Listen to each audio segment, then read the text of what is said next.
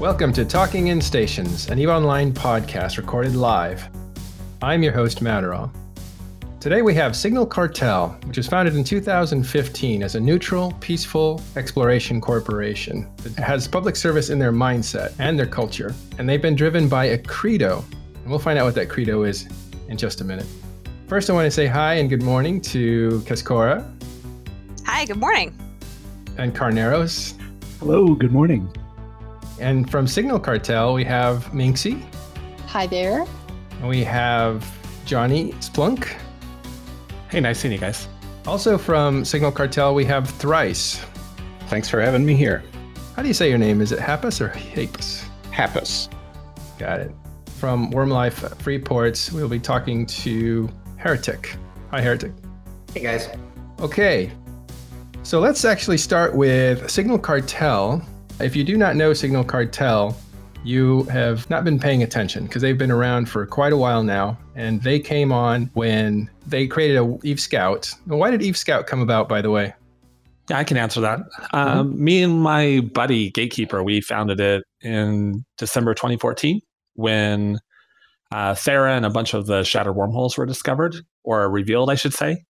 Yep. By, if you guys remember the Caroline Star incident. And so we used to live in wormholes, just me and him. We just lived in a C2. And we knew kind of, even though it was just the two of us at the time, we knew the importance of keeping track of your ins and outs of the wormhole. And at the time, I think we just did it like in our little message of the day, because we might log in at different times of the day. And when we found out about Thera through the dev notes, we were really interested in the idea of it because there's something special. It was the only named wormhole, only place that had stations. At the time, we didn't have Citadels, so it was just pauses.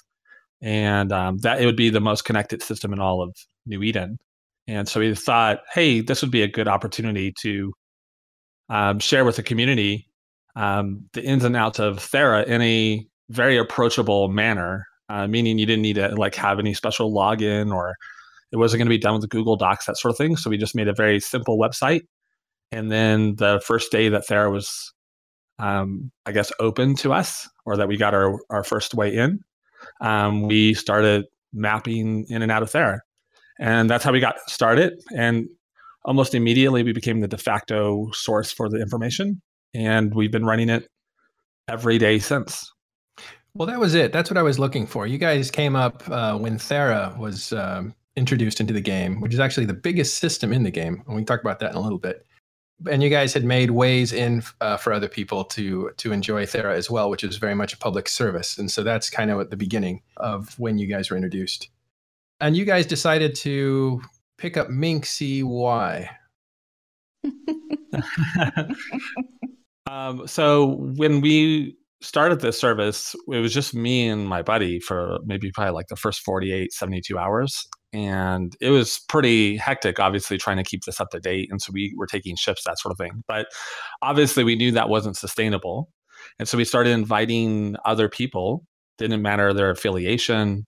They could have been part of any group that wanted to help out with this. And there was no monetary gain for anyone, that sort of thing. But if they just kind of, I guess, caught the same idea that we had as far as being a service to New Eden, then they could join us. And so Minxie was one of the first few that joined us. And so we had kind of like our little back channel as well that we got to coordinate and communicate. And from there, we started to see kind of this trend of a bunch of other explorers that had similar, I guess, attitudes, and also maybe wanted to form something bigger. And at the time, we didn't want to be a corporation. We didn't really kind of see that.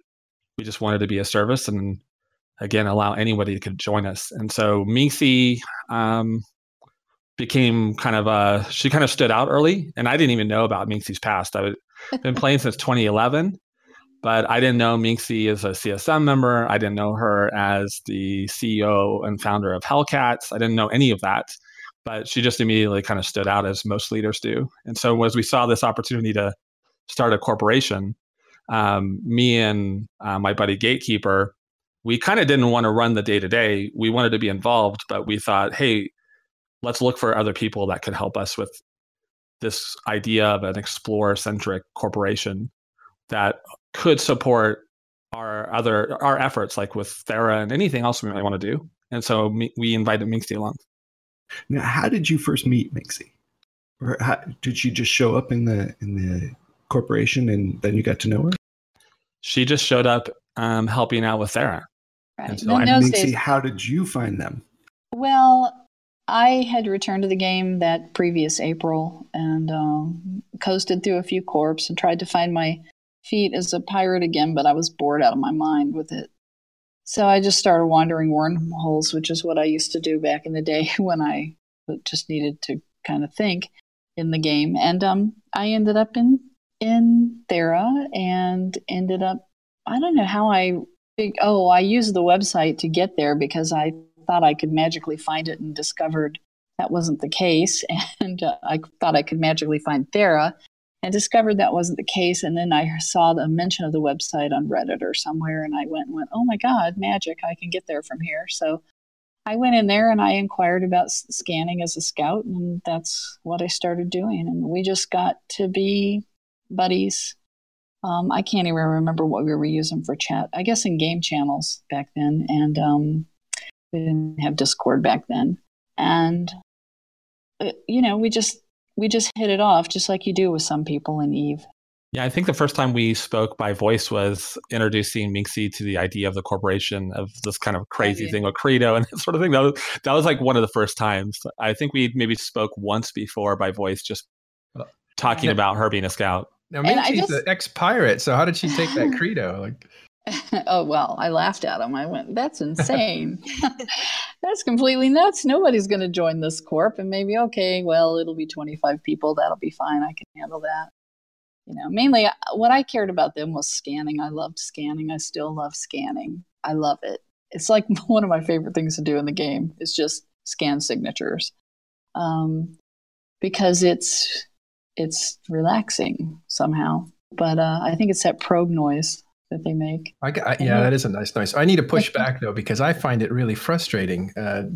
Is it something that you've always found easy? Because it used to be really difficult to like get that last bit of triangulation to get Matterall. Get on my level, okay? Get good, scrub. Also, I will say scanning in the old days was a giant pain because you had to move all your probes individually. Now you have the nice setups, pre-setups that make it easy, and you can set your own to if you find like a system that works really well to get it pretty consistently. And a lot of those good scanners will have that. They'll have like a pretty much a guaranteed system that they can like 3-shot a signature or 2-shot a signature or something like that. Yeah, absolutely. If you have the right implants and not even the most expensive ones, and your skills are all up to 5 because that looks really good on your character sheet anyway. Not OCD or nothing, but anyway. How I pick skills to train is, are they at 5 yet? No, I'm training them. Okay.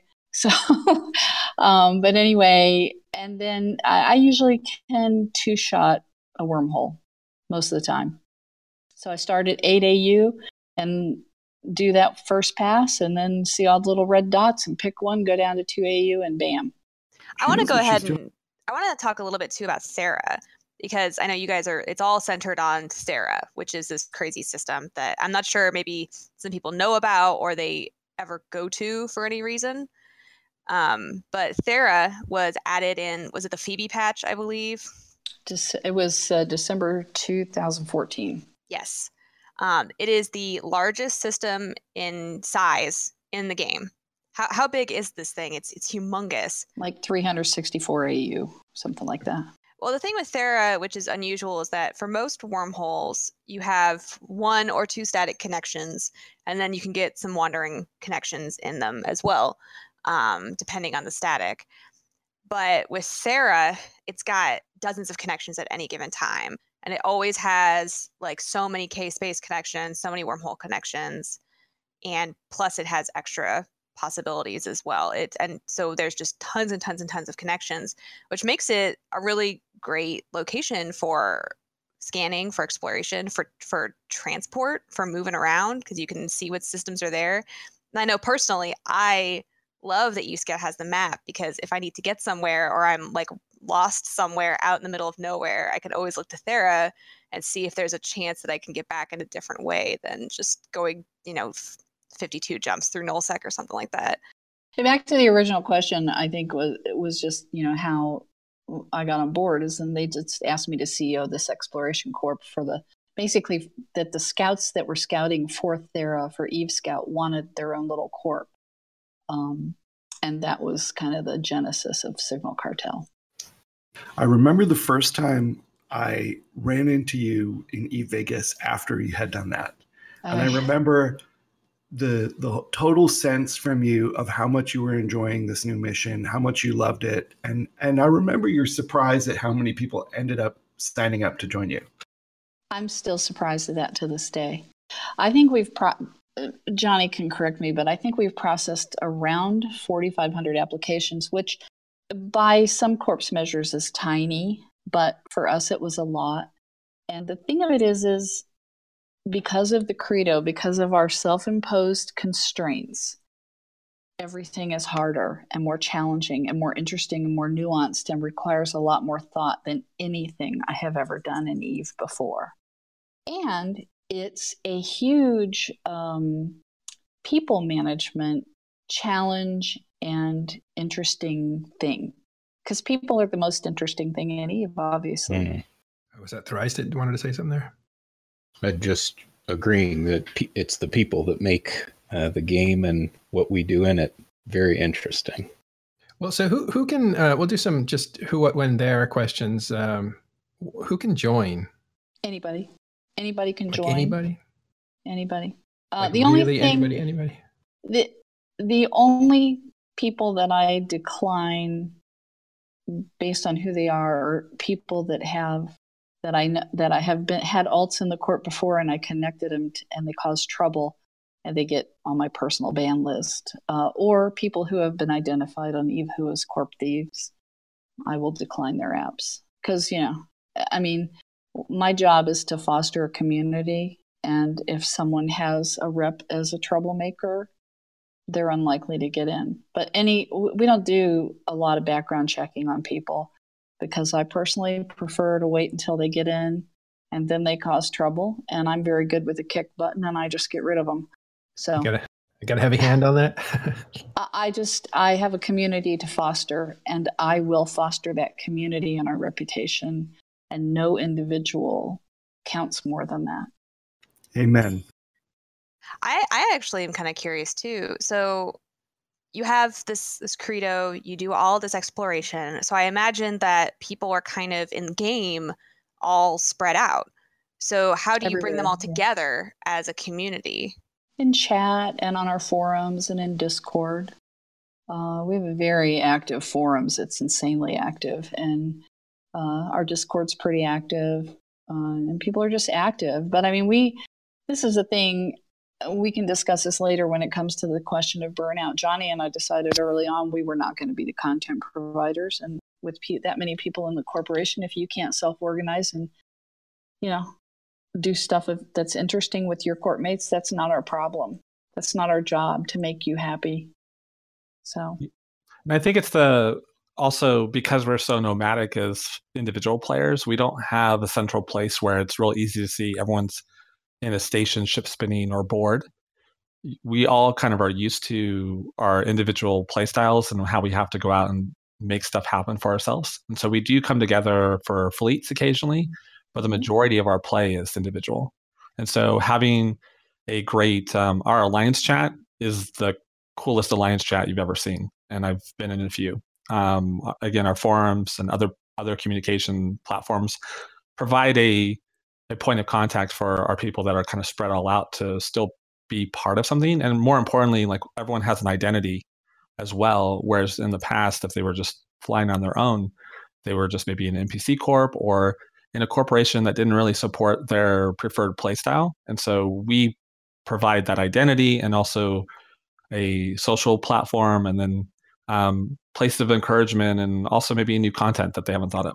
Now, so we know Signal Cartel, and we know how you met now. And have we actually covered your credo? Like, what's in that? No. Basically, the credo defines us as, it's the underlayment. It's the foundation for our culture. We are neutral. which means we don't get involved in other people's problems or, you know, activities. We are non-aggressive. We're peaceful. We do not initiate aggression against others, and we're service-minded. And it goes into a little more detail than that. But basically, we can defend ourselves if we're attacked, and I encourage my pilots to do that. And I must say, we do have a lot of very capable, many ex-pirate pilots, which is surprising to me, who are very capable of defending themselves. But what's really funny about that is many of them choose not to. Everybody likes the cat and mouse game a lot better, and when you're the mouse and you manage to escape, it's actually just that you get the shakes just as well as, or just as strongly as when you do PvP. So anyway, so the credo goes on to talk about friendship, that we have a friendly attitude, we're gracious in the face of challenges, and shed no tears. And I have had many opportunities to counsel people who can't handle ship losses and smack talk or put bounties on people or do other things that are not at all gracious. And some people, the light will dawn on them, and then some people just leave the corp and tell me that I can't tell them how to play, and I'm just like, yes, I can in Signal Cartel.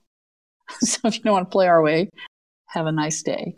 And so that cracks me up, because it reminds me of how little kids run away from their parents just giggling. Mm-hmm. Yeah. Like they're activating the same sense of like excitement. Yeah. So, you know, so I don't know if you want to, I don't want to read it. Johnny probably has more words about it. I have to say that Johnny's the one who really wrote the foundation of the credo.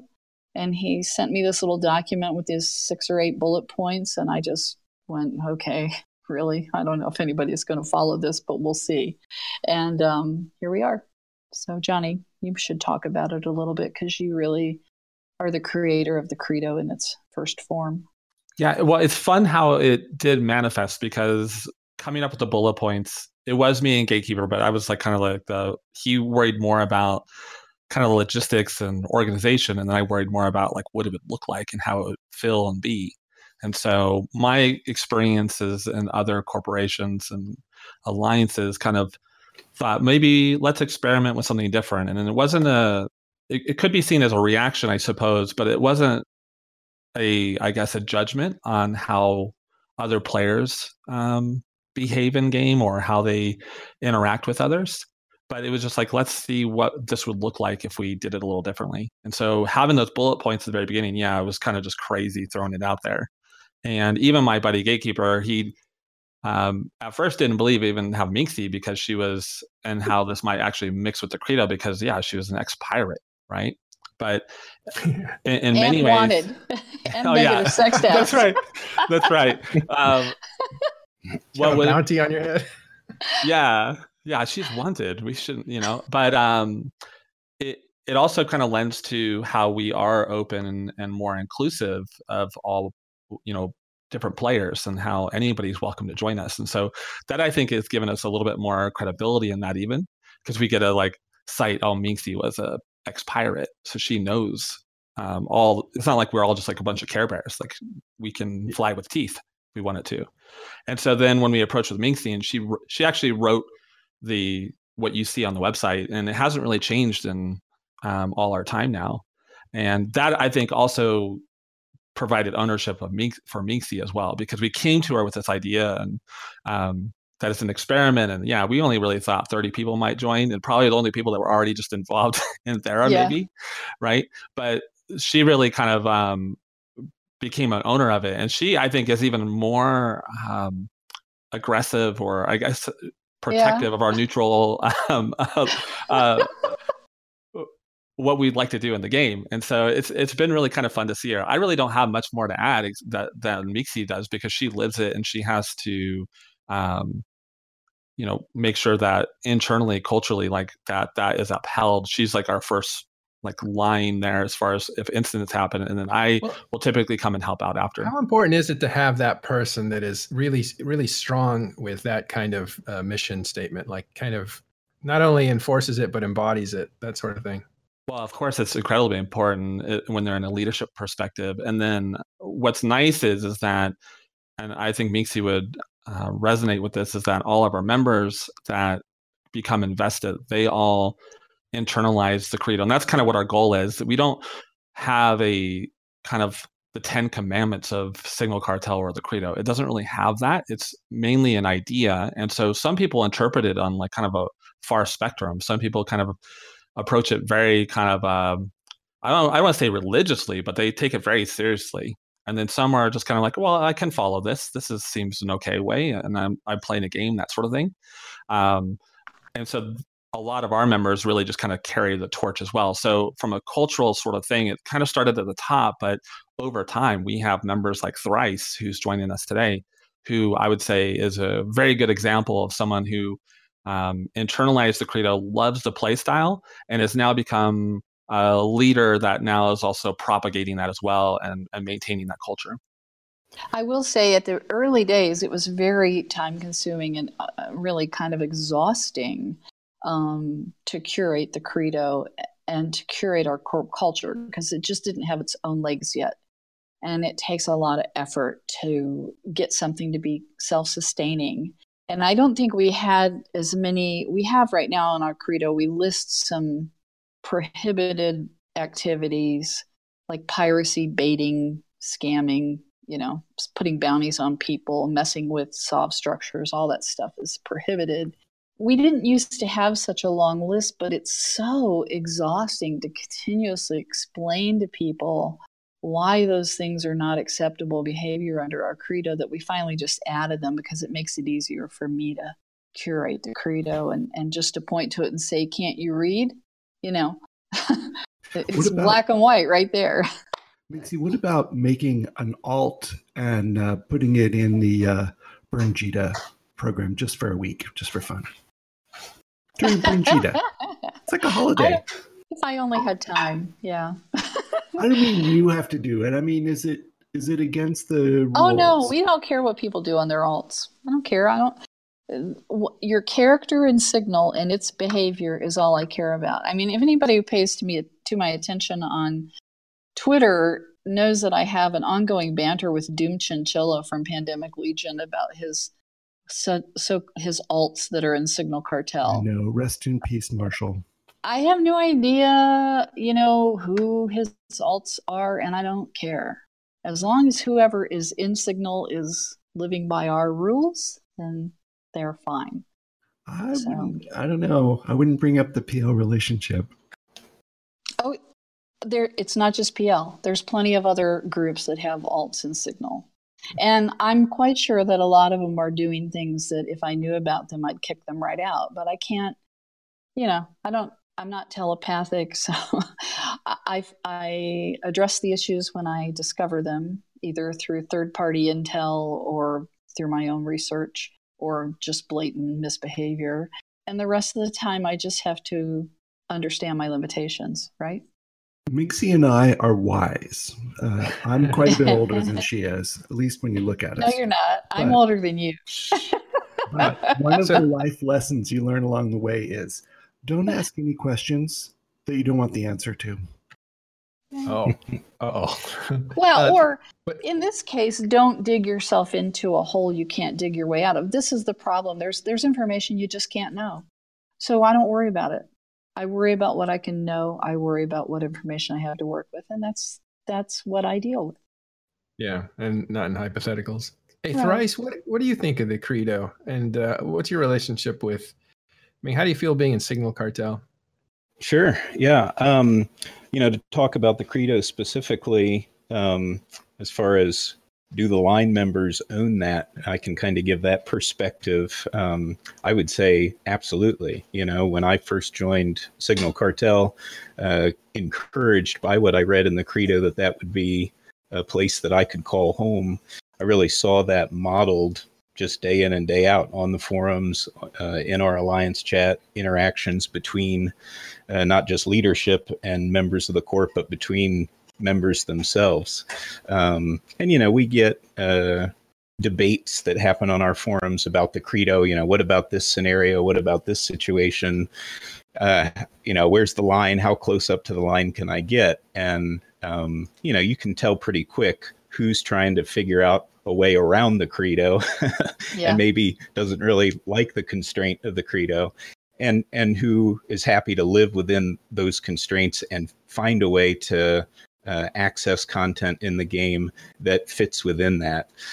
You know, for me personally, the first sentence of the credo really is all you need. And if you need more explanation than just that first sentence, you're probably trying to push beyond the boundary of it, because the first sentence just says Signal Cartel is a service corporation to all of New Eden. Well, everything else follows from that. If we're to serve all of New Eden, we have to be neutral. You know, you can't pick sides. And if we're going to truly be of help, be a service to folks, then we can't be aggressive. You know, we can't fire the first shot ever.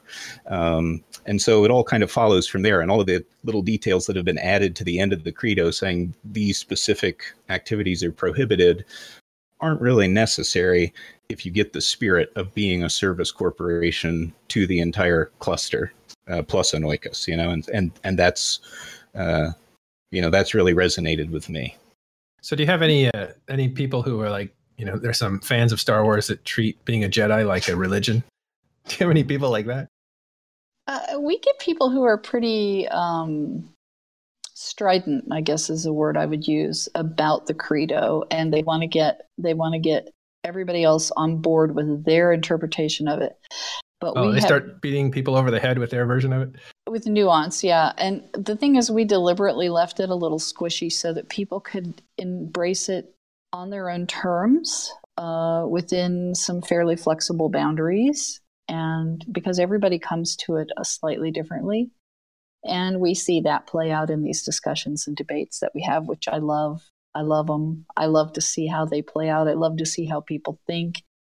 It's always surprising to me how much people invest in thinking about what is right and wrong under the credo. Now, like, you guys are known as, you know, because you do the wormhole thing. Is that where you guys live, and is that where you guys spend all your time? We have members everywhere. If you look at the map that shows the location of all our members, it just looks like someone threw a handful of salt across the EVE map. Not real salt. not the game sugar, type salt. Not salt, yeah, sugar. Thanks, Kaskora. That's a good idea. But anyway, so that everybody lives everywhere. We don't dictate where people live. They can live where they want. We have people who wander solo and live in wormholes. They'll backpack into wormholes for a few weeks at a time. We have a group that actually lives in wormholes with structures, and we have people that never leave HiSec. It's their choice, really. I do kind of want people to be engaged in some form of exploration. So when I note members who really aren't, I may talk with them and ask them, you know, a lot of people like to join us for our community, but if we want to maintain our identity and mission purpose, then exploration really needs to be a part of their activities. And sometimes they don't do that because they're afraid. So I try to talk to them and see what I can do to encourage them to jump into a fleet or just kind of go out and get a taste of actual real exploration in the scary places. Mm-hmm. So this is interesting because, and we talked earlier about some of the things that are unique about Signal Cartel. And one of them was that you provide content for your people or your group, not based on mechanics. Can you explain that? Well, I mean, we don't go actively engage in conflict with people, so PvP is not an option for us as content. We engage with the mechanics of the game to the extent that we're working, you know, exploration sites and stuff like that.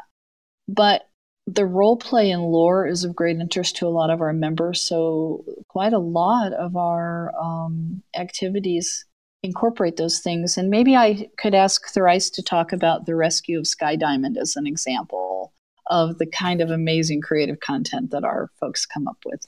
Sure. This was something that just happened recently in Corp. Early March, mid-March was the one-year anniversary of our rescue, the modern era of our rescue program, when we got rid of the spreadsheet and converted everything over to a database with proper data entry tools and allowed us to do a lot more tracking and all that. So for that 1 year anniversary, I wanted to have a big event, make it something fun and memorable. And I was approached by one of our recruiters, Sky Diamond, and that player had an idea for a staged rescue operation where they would get lost in a wormhole somewhere, and we would leave little clues for folks that they would have to then put together to figure out the system. And then once they'd figured it out, they'd have to actually get there with wormhole connections being random like they are. You know, that in itself would be part of the event. So a lot of work went into developing the story for that. So there was a role play story being presented on the forums that people could participate in and interact with. The puzzle itself, we had a couple people dedicated just to making the puzzle and getting the pieces of that lined up in a way that would be challenging and yet doable. We had other folks that were helping with timeline to make sure, hey, we don't want this to drag on for a month. We want this thing to be, you know, done in a week. And so how do we speed it up where we need to or apply the brakes where we need to?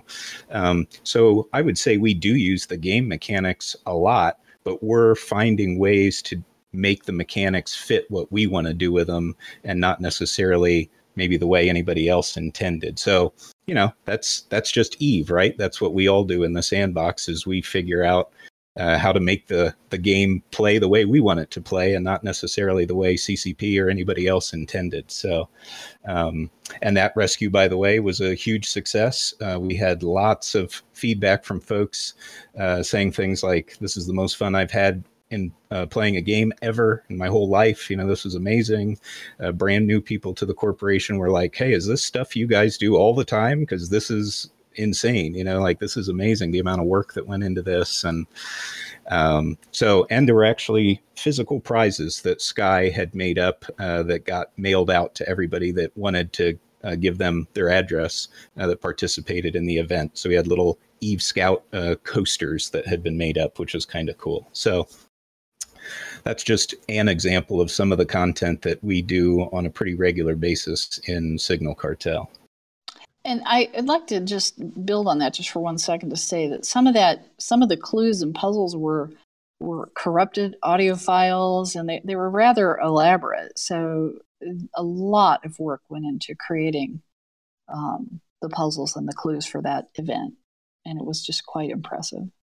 And then you guys need to do one of those breakout rooms. Like, make everyone go to a wormhole and roll all the connections and make them break out. And then we have, you know, like, for example, one of our guys, a Dead Parrot, who I'd asked to be on the show today, but I think he was busy or something. But he's shy. Yeah, shy. He created Allison, which is an AI co-pilot that our pilots fly with, which runs in a browser and talks to us and tells us information about wormholes and whether caches need to be tended or sown there, and what war deckers are up to, if there's recent information that's of interest, and whether there's gate camps. And she occasionally makes snarky remarks, and she's pretty funny. So that, I can't even imagine flying now without Allison. I mean, she's just a remarkable. Does she have a nice voice? She has a sort of an aura-like voice, I guess. That's what kept me in the game when I started. It's like, yeah, this girl's talking to me in a spaceship. Yeah. That never happens. I think I'll hang out. A girl's talking to me. But anyway, so, I mean, that's kind of the kind of stuff that our people are doing, and it's just kind of fascinating to see. We have someone who started a fleet school, so they want to train newer players who want to learn how to FC. And we have these expedition triptychs that we publish, and they're just little, they're like one sheet. It's kind of like what AAA used to give people when you want to go on a trip. They'd map out your route for you and everything. So these just kind of list sites of interest that are related somehow with a little bit of information and links to more information. And that's the fleet school sometimes uses those to train new FCs because they're kind of low pressure fleet activities, and people have more time to think about what they're doing rather than worried about keeping everyone safe. So just all kinds of stuff like that. That's amazing that you guys are able to build that. So it's someone that it's giving you reminders, and it's audible. Oh, Allison, yeah. How much? Yeah, it's audible. How much work would that have been? Thrice can speak to that. I kind of just sit in my office and eat bonbons and or fly out of my Estero and take advantage of all the stuff. Seems like you got the best situation going here. I know you work hard. I know you do. So Thrice, can you talk a little bit about the effort that has gone into Allison and what all she does? Sure. So March of last year, a year ago, March was this data anniversary for the rescue programs. And it was just a few weeks after that, probably a year ago this time, early April, that a Dead Parrot approached me and said, "Hey, I got something cool I want you to check out." And he sent me a link. And I didn't know him that well at that point, but I went ahead and clicked onto that link. And he said, "Okay, so you got to fly out into space and you know, jump from one system to another."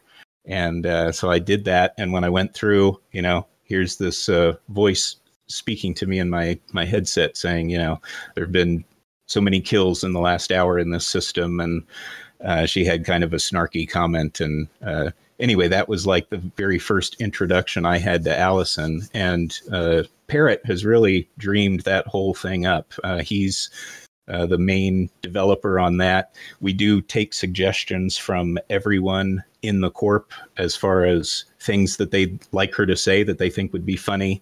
So she has a whole repertoire now of jokes, and she does a pre-flight briefing when you first log in, where she'll tell you the weather report, which are always quite humorous. We get an update on Minxie's mood each day. So is Minxie in a good mood?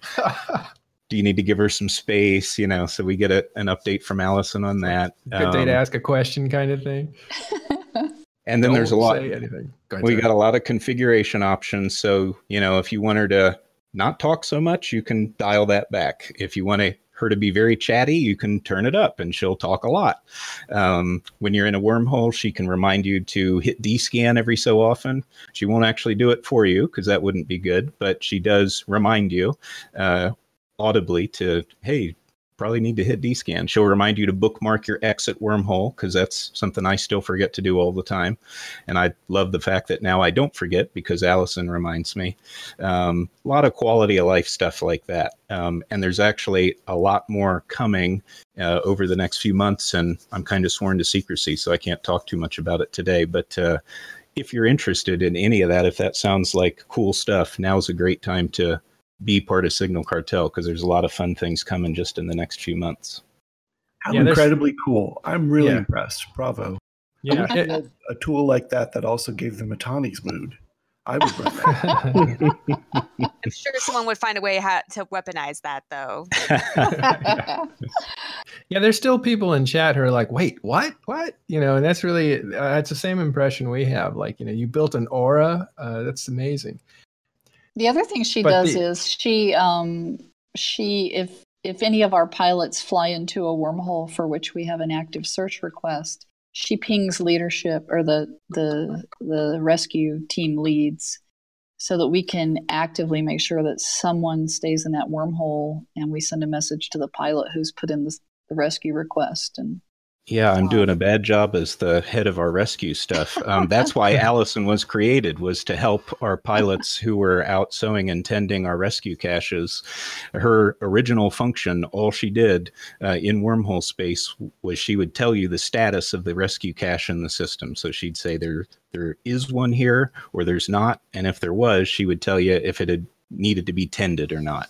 Wow. That was her original functionality. And today she does that. Plus she lets us know if it's an active search and rescue system, and alerts get sent out on Discord to quite a wide network now of people. We have about 35 people who are committed rescue team members who are involved in getting those alerts and making sure we basically always have somebody online to help out with rescue activities as well. So it's just brilliant.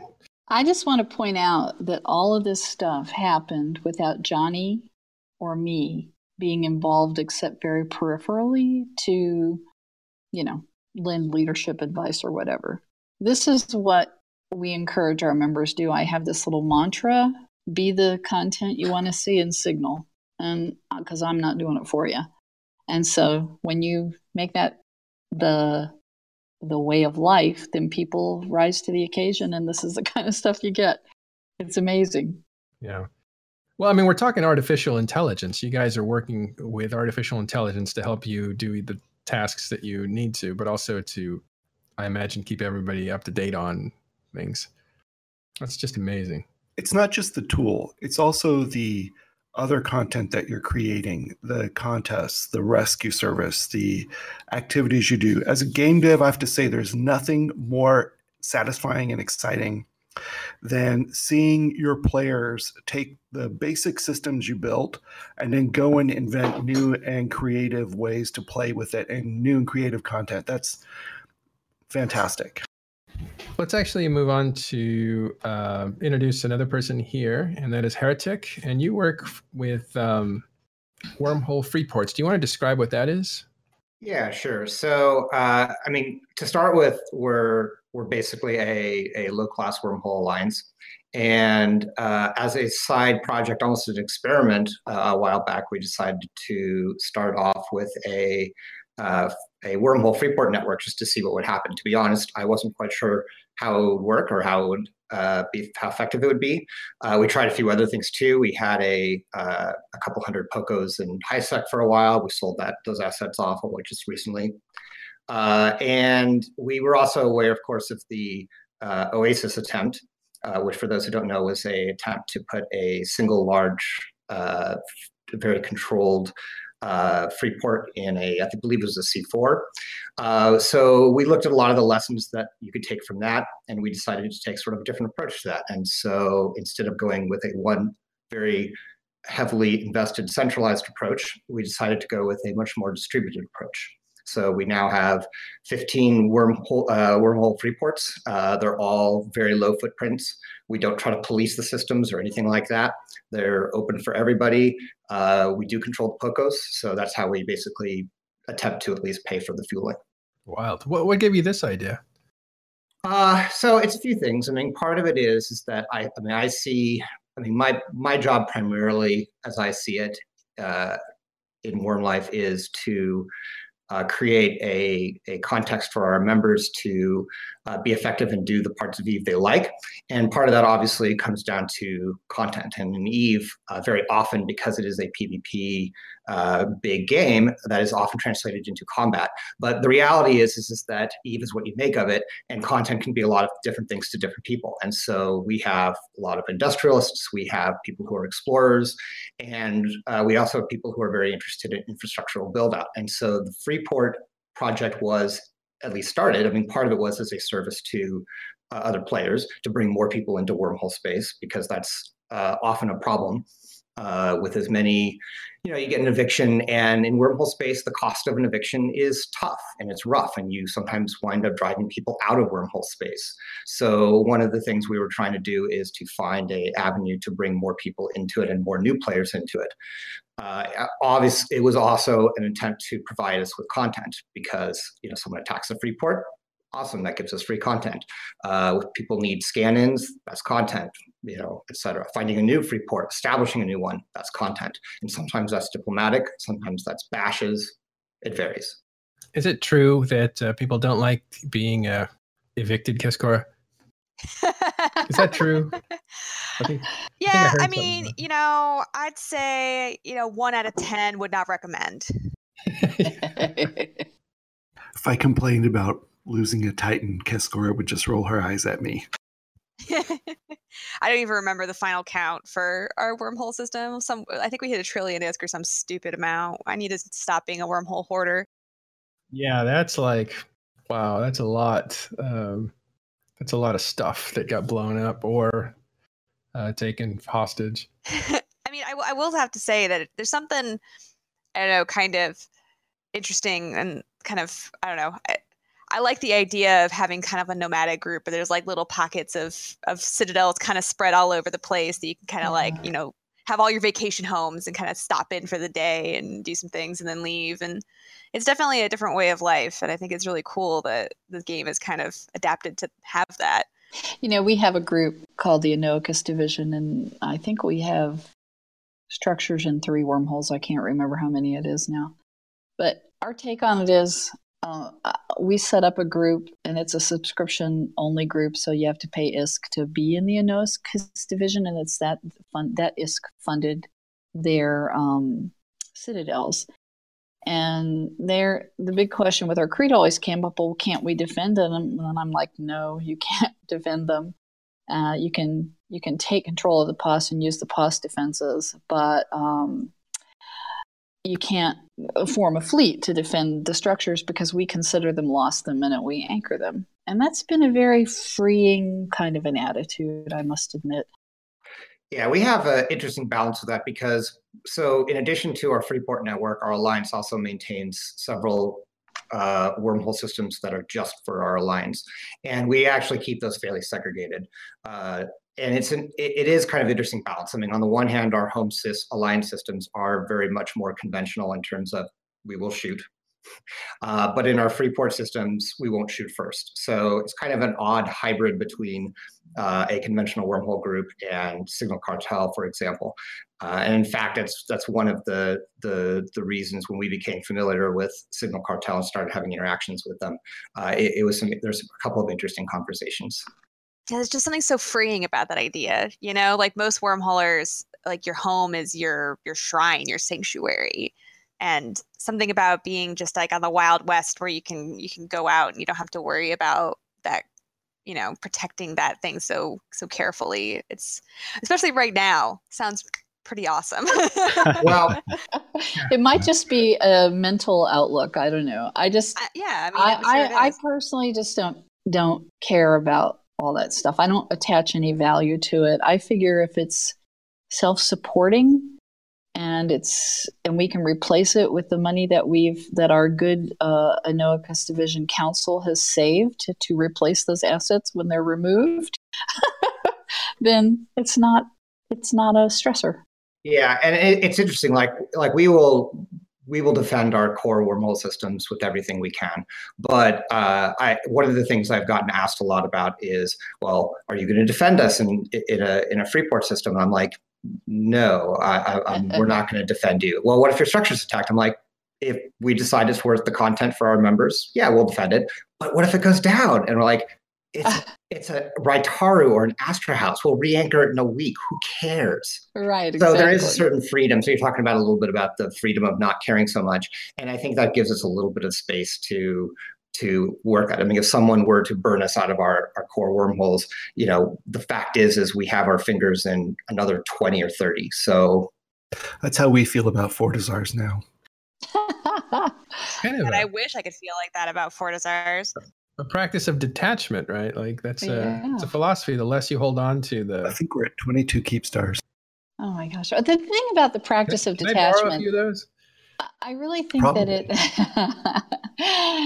Some of them could disappear and we wouldn't know. I think it helps you enjoy EVE more when you don't have so many negative feelings about bad things happening. Yeah. It's just like, whatever. Okay. Yeah, it takes up a lot of energy. I know firsthand that when you're upset about a loss, like it takes up a lot of energy. You're thinking about it. You're pacing back and forth. But I think people need something to care about, you know? Yeah, so that's what I was going to say. Yeah. In our case, what we care about is our credo and our community. The actual physical assets that we all have, we do not care about. That's different for other groups that hold Solve or whatever, and I understand that. Yeah. So that's a very good point, and that goes right into the selflessness thing. Like if you care about the value, then the items that you have that support the value don't matter as much, and you don't get mad about them as much. If you're holding on to money, the opposite of that, if you're holding on to money and your money gets lost, you get really upset about it. Now, yeah, that's part of the sandbox, the different approaches to all of that. I definitely had to kind of adapt a different mindset, you know, when we were faced with losing everything. it was like I had to kind of force myself to have that detachment, because if I were going to obsess over every little ship that died or all the ISK or all the time or anything like that, it would just make you really depressed. Yeah, I mean, so you have to think about it is that like this is a game. These are all space pixels in some way or another. So you have to think about it as what's really important to you. And for me, at least, it was always the community. Like that's the most important part of this game. And you can live nomadically. You could do whatever you want. You could have no assets. You can go wherever. But if you have the great community to back you, then that's what's important. I think that's kind of the crux of it, though, is that at the end of the day, it is the community, and it is the, you know, are people enjoying the game, and are people excited and interested in whatever direction you are taking your particular group. The danger of things like, you know, you lose assets, whether it's a ship or stations or systems or whatever, is that, you know, some people do get demoralized, and you do end up seeing membership drops for things like that. And so one of the things I've always felt is very important is trying to cultivating an attitude of the second something is not just the second, it's not just the second a ship is undocked, it's the second you anchor a station, that station's already dead. You just haven't gotten the kill mail yet. And it's just as true for a station, and it's just as true for a wormhole system as it is for a ship. That is the path to sanity. Yeah, don't undock or don't put down anything that you can't afford to lose, right? Well, right, exactly. So, you know, if you're really subscribing to that attitude, you would hopefully have some money in the bank to replace it so that it's not so painful when you do lose it. One of our members a few months ago came up with a little slogan that now a lot of folks put in their bio. And he said, and this was Odds Leniluk, he said, we could lose all of our ships, all of our ISK, and still have a corp, still have a mission, and still have each other. And that, I mean, that's really how we feel in Signal Cartel about the community. And like the community, or like the credo says, we're a service corporation to all of New Eden. We love our community in Signal Cartel. We care about that. We want to preserve that, but we don't, you know, we don't mean anything outside of the context of all of New Eden. And so we really care about that broader community too. And part of what we see our work being is to tend the roots of the EVE Online community. We want to see this game and all of the amazing content that it's generated over the years remain viable for a long time yet to come. Amen. I mean, that's one of the reasons we're so new player friendly, and why we really work hard to give new players a very solid foundation.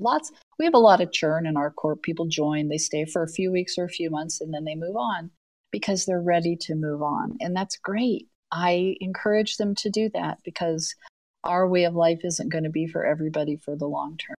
Right. But when I've had many people come back to me and say, everything I learned in Signal Cartel prepared me better than I could have ever expected for a PvP life. And I love that. Amen. It's all about getting people their foot in the door, you know? Like wormhole space can seem really intimidating.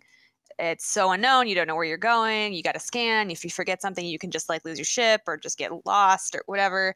And having a way to take that first step in is so important, because wormhole space, we're a small community, and the more people we have, the more we thrive. Even if it's people who are like Signal Cartel, who are roaming around and they're not aggressive, it's still expanding the greater wormhole community, and everybody that's in wormhole space has a part to play in the community. And I think it's great that you guys offer a way in, even if it's just temporary, even if it's just to get people in, you know, aware of it, even if they just join and then decide, oh, it's not for me. The fact that they're trying it is what's so great, because it opens up those doors.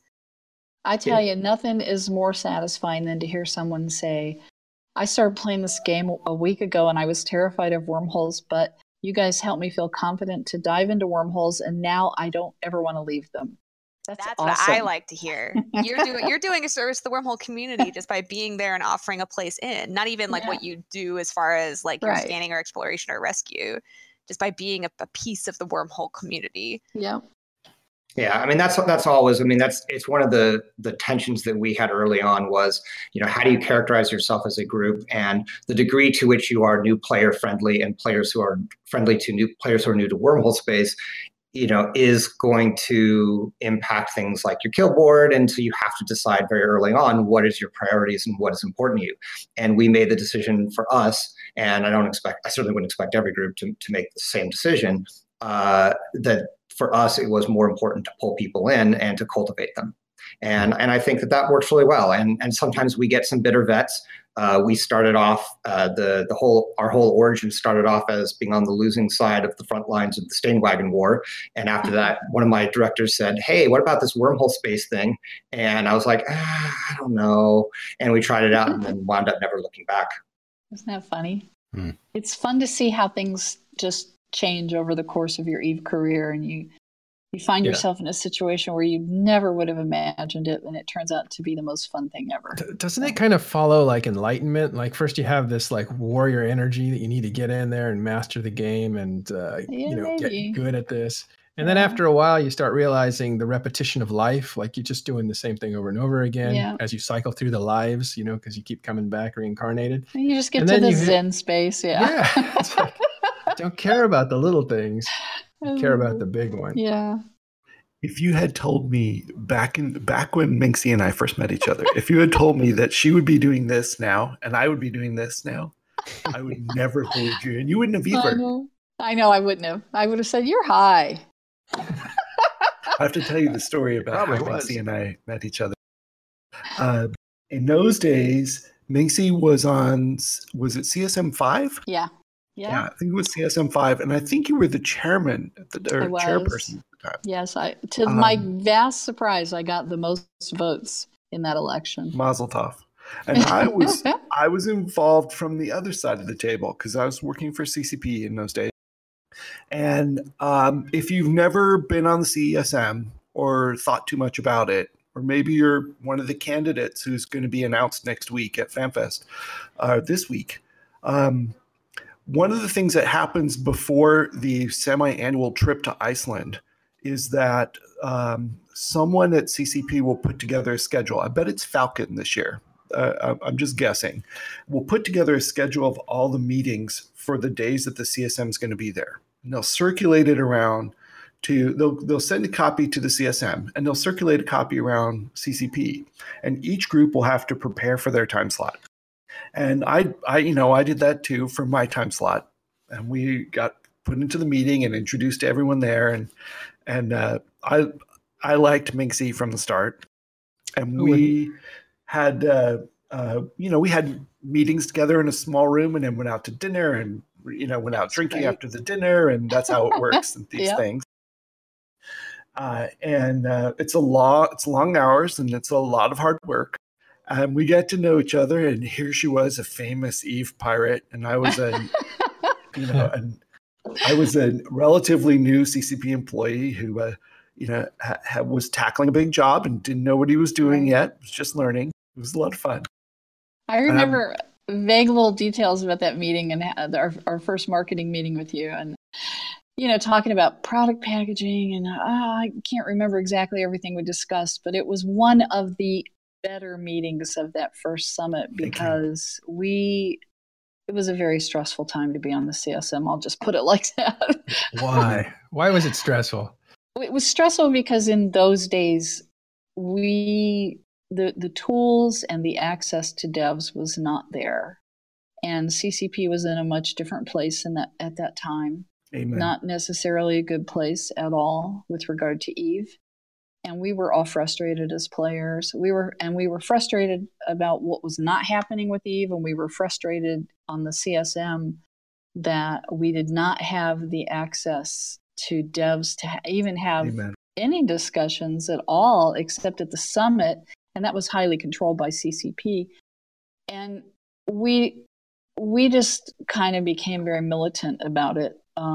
About how we felt that the CCP should work with the CSM in terms of just talk to us, respond to our concerns. And a lot of that didn't happen. And I was not only on that level was I frustrated, I was frustrated because a lot of the members on that CSM term, they may have been very active in their own groups.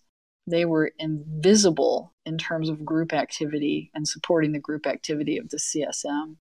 And so It was just. And in those days, I'd only been playing for like a year. And, yeah. My initial friends and family corporation had dissolved and fallen apart, and I had moved into EVE University to learn how to play and to get good while working for CCP, and because it was a safe place to be. Yeah. Sorry about the background noise. And I remember. And also, I'm temporarily covering the marketing function because CCP Darth Beta was on maternity leave. Oh. So I'm trying to do someone else's job and learn this game and do everything right. And Minxie was a breath of fresh air. And there were some other great people on that CSM also.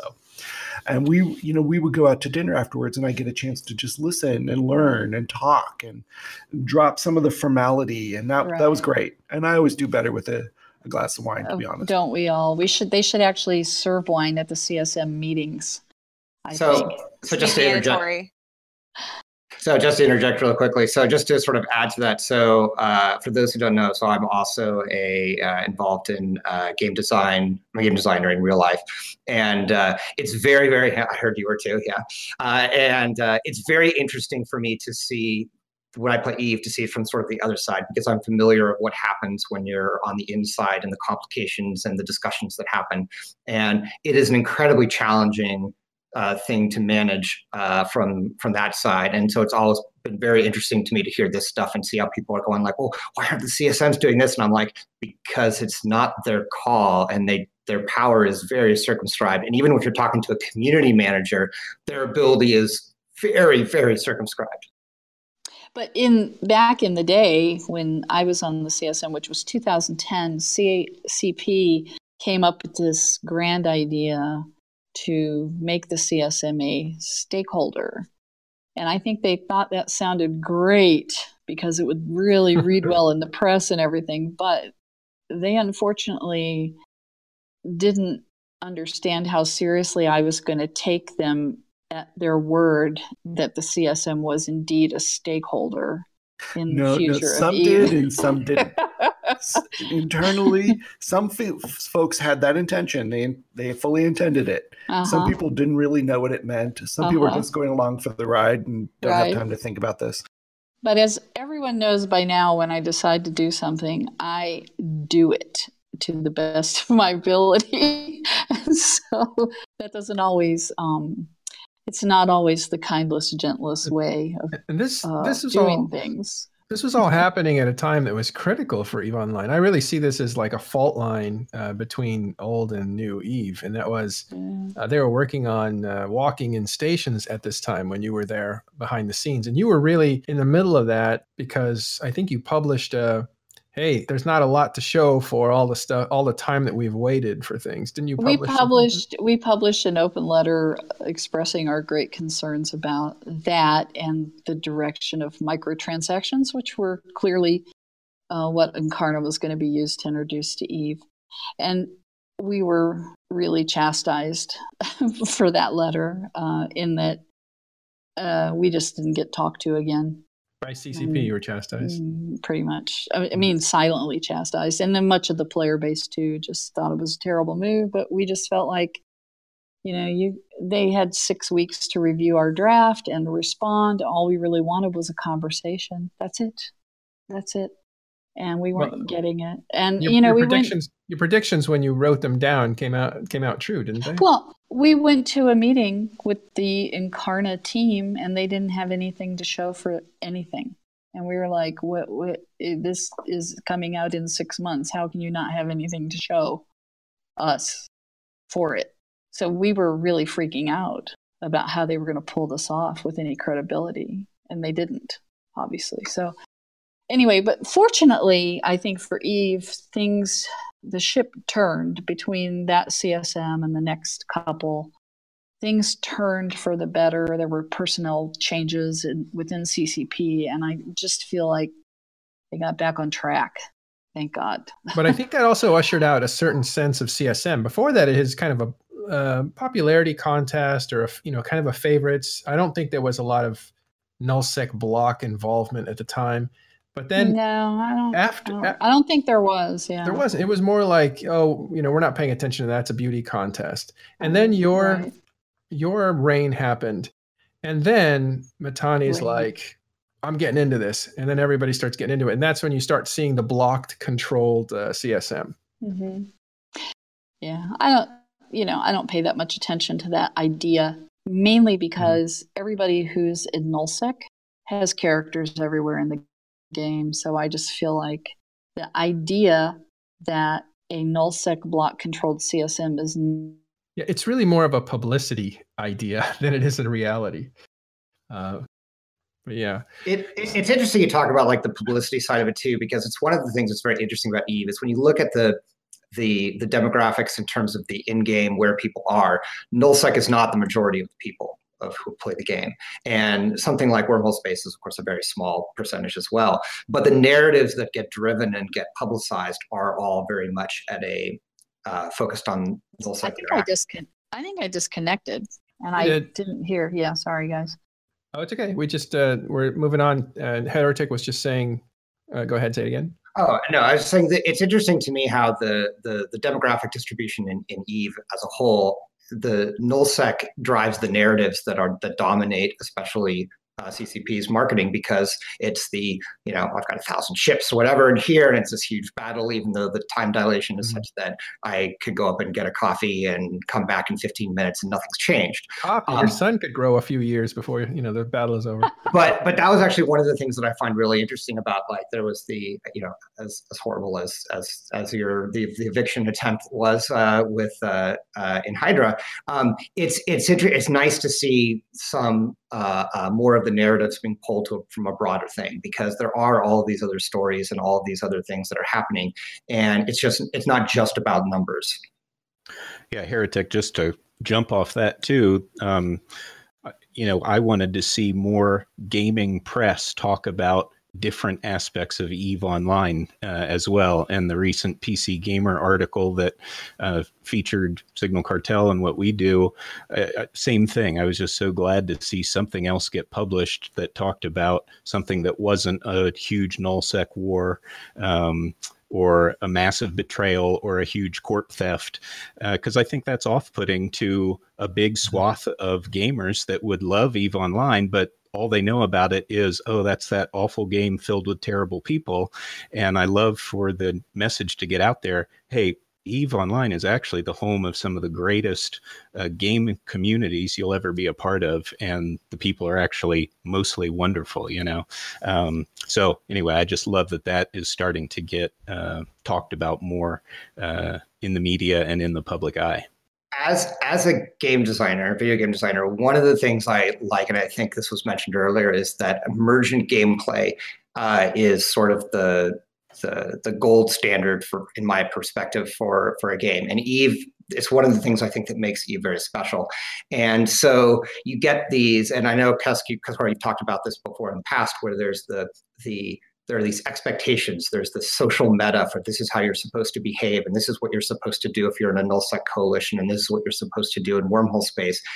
And one of the things I find interesting, whatever game I'm in, I did this when I played Shadowbane, I do it now in EVE, is try to buck that trend and try to come up with alterations on whatever the social or group meta is. So for us, for example, Wormlife, it doesn't fit into any kind of conventional wormhole group definition, but it kind of works. So it's interesting exploring that and seeing how far that kind of thing goes. And similarly with Signal Cartel, it bucks those assumptions. I think there's a lot of different stories that could be told and explored in EVE that don't sort of fit any standard mold, and it just takes energy and creativity to figure something out and make it happen. Yeah. I think people sometimes, I think, kind of forget that EVE is supposed to be the ultimate sandbox. I mean, we put these kind of stipulations in place ourselves. Like, there's nothing that says that nullsec has to be this certain way. There's nothing that says that you have to be in this kind of wormhole with this kind of group in order to play in wormhole space. Like, these kind of restrictions are put on by other groups. And I think it's really cool when someone will come up and say, well, what's something that's not being done? What's something totally different? I think we need more of that, honestly. Well, it needs to get out there more. I think people are doing it, and even if they do it, if it's done in silence, it's kind of like a tree falling in a forest. Did it or didn't it? But, yeah, I mean, the people who speak the loudest are the ones that are going to get heard, which is unfortunate because there are so many. It's a weird catch. Facets of this game.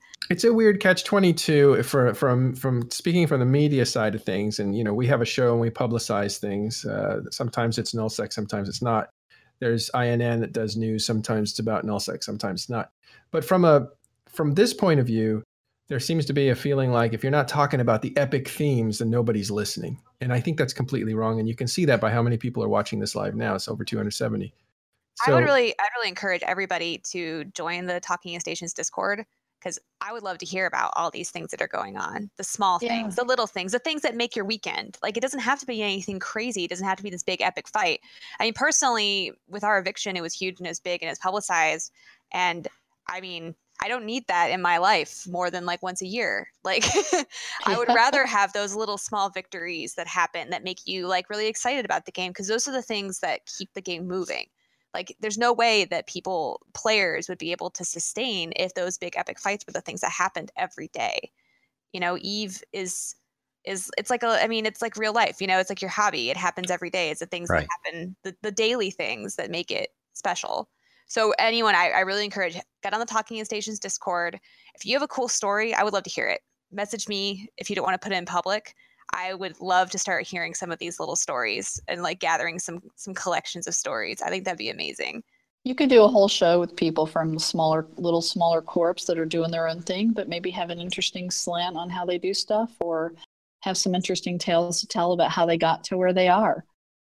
Yeah. Well, we'll do that. I think in the future, we're going to start to, for all the big voices that we help represent, we're going to start to or do more to represent the smaller voices. But Johnny, I did want to come back to streaming, as I was just reminded. How's it going? Sorry, man. You did a great job. Is he still there? Yeah, I'm here. I'm here. No, it's great. I've been doing it for 3 years, I think, and kind of more serious over the last couple years. And I don't know. I first started just mainly because I love EVE Online, and I wanted to share that with other people. So when I stream, I always try to keep in mind like I'm an ambassador for the EVE, you know, the game and the community. And so there's always like tons of people that are interested in EVE. They stop in. It's every single stream I have someone's like, "Oh, I'm interested in EVE, and where do I get started?" Or "I'm new to EVE, and I don't know how to do this," and that sort of thing. And so I've always just kind of seen myself as someone that could share that love, and then also just kind of be silly too and have fun with it. So it's a little bit difficult because I stream underneath the EVE Scout Signal Cartel banner on top of it. So there's some difficulty with that because a lot of people like to see explosions. So I can't necessarily go out and you know, go into low sec and you can shoot fireworks. Yeah, we can do that. But there's a lot of really other great streamers out there that go out and shoot things. We have Bjorn and Zarvox and Fintru and Jebby and Satonia, and the list goes on and on and on. And they all kind of stream from that perspective. But I've always felt a little bit, I don't know, held back from that sort of content. So what I do is I try to be someone who's just tries to remain positive and try to be silly and just teach. And what's cool is like we've actually, it's been a great recruitment tool. So a lot of groups typically don't, I guess, appreciate streamers within.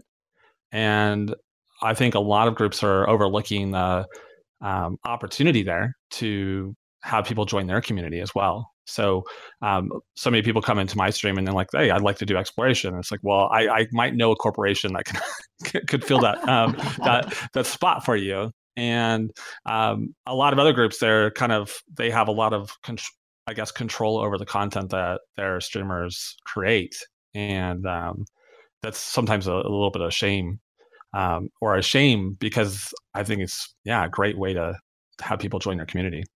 So it must put a lot of pressure on you to say to play the game without doing the PvP aspect of it, at least initiating the PvP. I ride the line really close. Closer than probably a lot of people would be. Try to provoke. I fly stupid things. So I don't typically, when I fly exploration, like off stream, I'll fly your kind of typical things like Esteros or even interceptors and T3 cruisers. But on stream, you'll catch me flying super carriers. Exploration Nicks. Yeah, I've flown every capital on stream, even a Titan. So I kind of go out to the extreme, and then I have a segment that I have every week that's called Funky Fit. And so I purposely try to fly something that's not meant for exploration. And that sometimes brings content that is me trying to escape the situation, or I can't. So that's always been kind of a hard one. But it's also, for me, a lot more exciting to be flying something like a Dominix and getting chased around a wormhole. Like, just kind of creates more drama.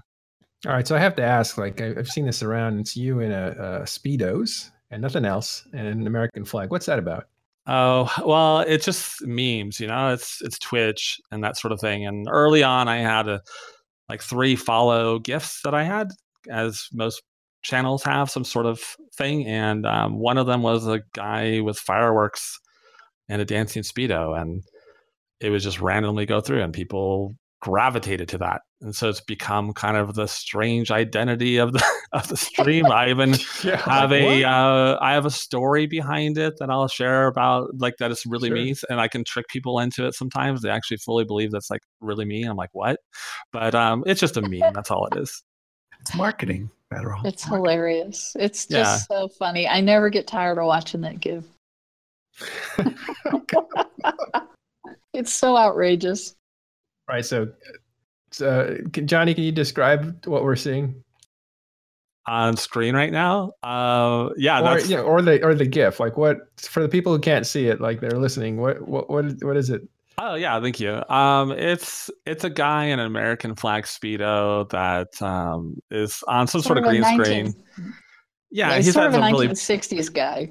Yeah, he has a nice bushy mustache and that sort of thing, and he's just he has a really incredible dance.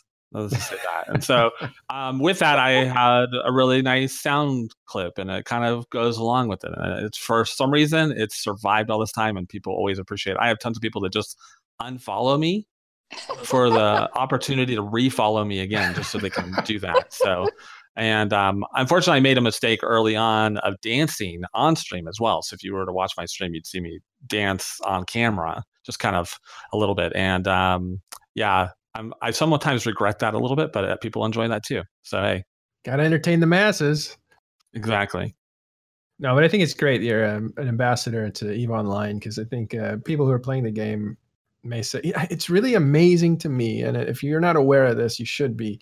That the next generation of kids are not watching television. They're watching YouTube, and they're watching stuff they're interested in, sports or games. And they're like, it's going to be a completely different world when all this crowdsourced material gets done, becomes the mainstream, which will happen. So I think streaming is a big deal. Like, people need to know that this is the future of entertainment. Anyway, go ahead, Johnny.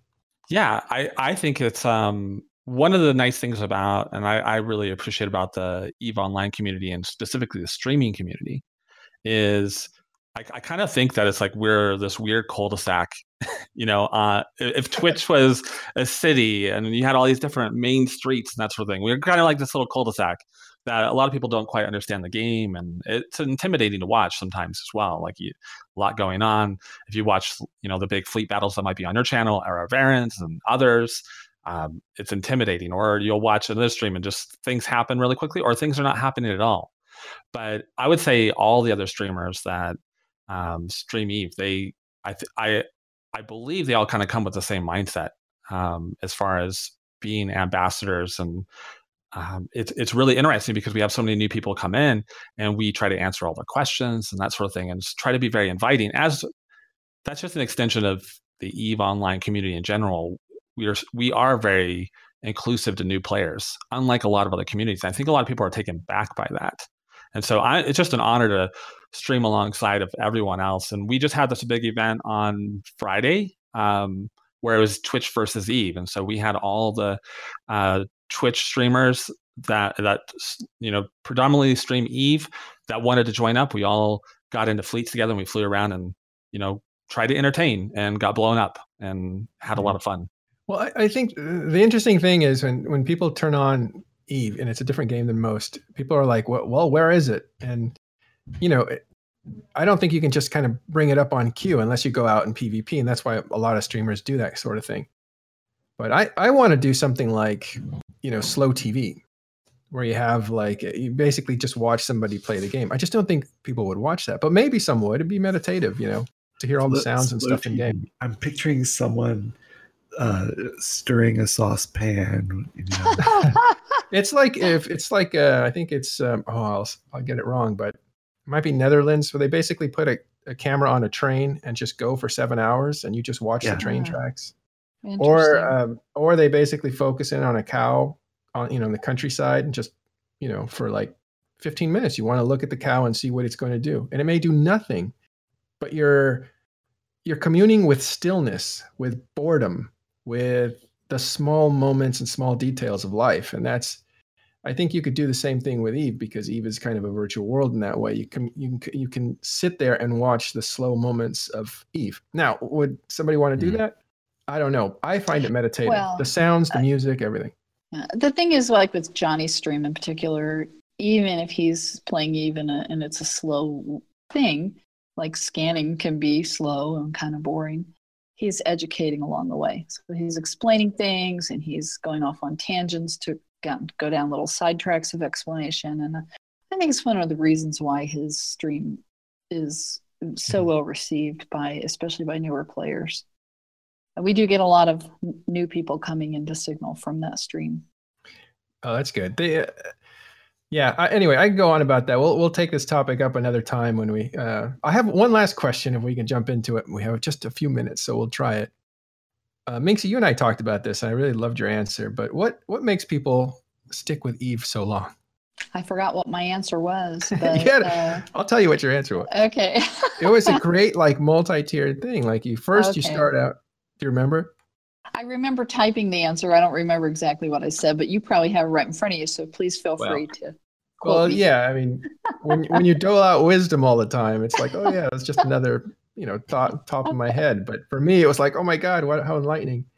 And that was like, people play for different reasons, obviously. And one of the things, because that's a very, very true answer. One of the things was you start out and you just want to figure out the game. And then later you find a niche you want to get good at, and you do that for a while. And then you start doing another one, and then you do another one. And so basically you're doing 1,001 nights, right? Like that book where there was always one more story. Well, I think there's an evolution too. You get to a certain point where it's no longer about the game, because you know the game well enough to play it adequately, at least. And it does, depending on your nature, become more about the community. And then if you happen to be a person who's a creator or a builder, then that starts to come into play. And I think it takes time. I see a lot of newer players saying, how can I start a corp and create a successful corp and get people to join it? Well, good luck with that. I mean, it's not easy to do. I think it takes a lot of skills, and it takes game knowledge to actually make it work well. Not that anybody can't do it. They could possibly, but they probably have all those real life skills that they would bring into it to make it happen. So there's this evolution of EVE player over time, and I think it would be kind of interesting to map that, like do a survey of a bunch of EVE players who've played for 5 or 10 years and see if there's any points of commonality in their evolution. Yeah, there's a couple of shows we have to do with you, Minxie. One is that one, like why do people play that long? But the other one is expired NDA show on CCP, and we'll get... Celine, Carneros, and you. Yeah, and it'll be short. I'll just say there was nothing said because there was nothing told. But I will say this. I would not still be playing EVE if not for Johnny Splunk. So more power to you, Johnny. I'm sorry. All right. Thanks very much. What a great show. This was nice. It's a real treat. It's awesome. And, thank you. I want to say thank you to Heretic for coming on and telling us about, what was it called? Wormlife. Wormlife Freeports. Thanks for having me. I had to scroll back up, and my mouse wasn't cooperating. Sorry. Wormlife. So that was really cool to find out. And Thrice, thanks for telling us, gosh, about the rescues that you do and how AI assists. That's just amazing to me. Thank you. All right, just a few program notes. We'll go into. There is an opening for a new position at Talking In Stations, and that is a content producer. And that was someone that will help the show get off on time and finish up on time, which you're trying to do, and also help put the stuff together. We'll pay like $1 billion ISK per show, and hopefully we'll get some candidates for that. You can find us on Discord. We'll put that into the chat right now. We'll also put it into the show notes. You can always go to talkinginstations.com and get to the Discord that way. And you'll see there is a channel called Help Wanted. I want to say thanks for the subscriptions today, and G. Bloon for tipping, as well as, oh, Lothar Mandrake tipped $100 too. That's unusual, and thank you very much. Holy cow. Yeah, really appreciate thanks. That. Hi, Arian Rod. We also want to remind you guys that it's a sports show. We have a Patreon that you can donate to. That's also found on talkinginstations.com. And we are thinking about and considering and figuring out how to raise money for in-game stuff in the show so that we can actually create a higher quality and maybe even more material for you guys as we get going. All right, so thanks everyone, and especially McLeod, who's doing our engineering. As always, and thank you for the subscribers and supporters, and join the Discord when you get a chance. That is all we have time for this week. We will see you next week on Talking In Stations.